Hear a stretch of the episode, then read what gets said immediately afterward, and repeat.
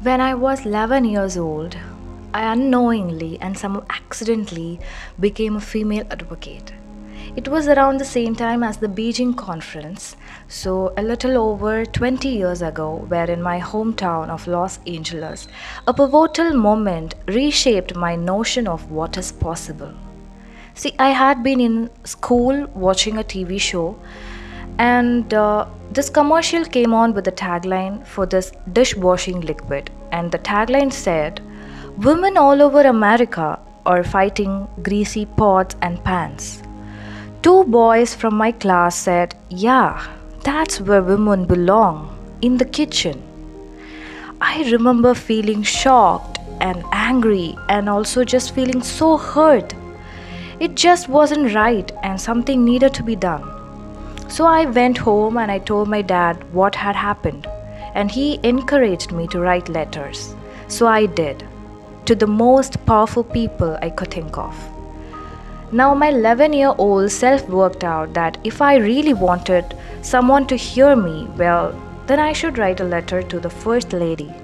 So off I went, scribbling away to our First Lady at that time, Hillary Clinton. And I also put pen to the paper and I wrote a letter to my news source at the time, Linda Ellerbee, who hosted a kids' news program.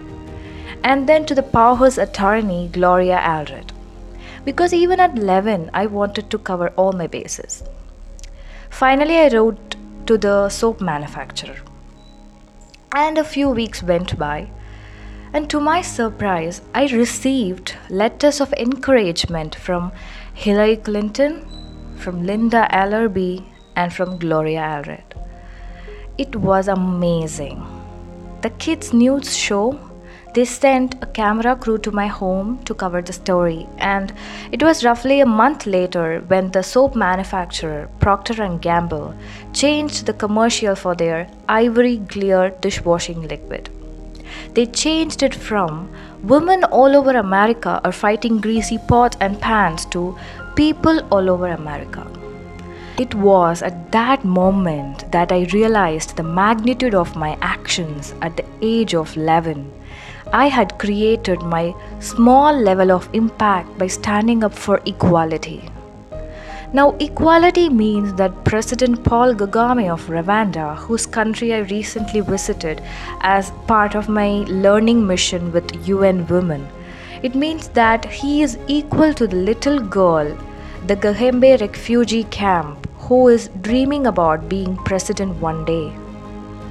Equality means that UN Secretary General Ban Ki moon is equal to the young intern at the UN who is dreaming about shaking his hands. It means that a wife is equal to her husband, a sister to her brother. Not better, not worse, they are equal. When it comes to women's political participation, and leadership, the percentage of female parliamentarians globally has only increased by 11 since 1995.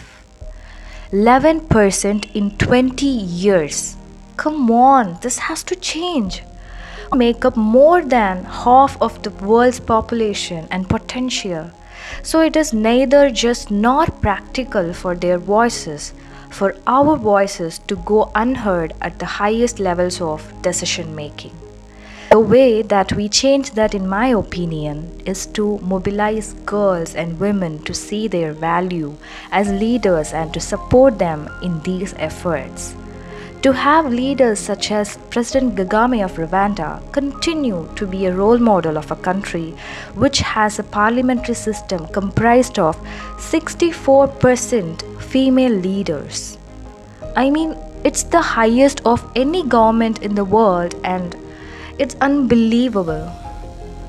We need more men like that. Just as we need more men like my father who championed my 11 year old self to stand up for what is right. In doing this, we remind girls that their small voices are in fact not small at all and that they can affect change. In doing this, we remind women that their involvement matters, that they need to become active in their communities, in their local governments, as well as in the highest parliamentary positions. It is just imperative. Women need a seat at the table. They need an invitation to be seated there. And in some cases where this isn't available, well, then you know what? They need to create their own table. We need a global understanding that we cannot implement change effectively without women's political participation. It is said that girls with dreams become women with vision. May we empower each other to carry out such vision. Because it isn't enough to simply talk about equality, one must believe in it.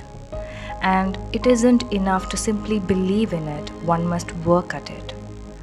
Let us work at it together, starting now. Thank you.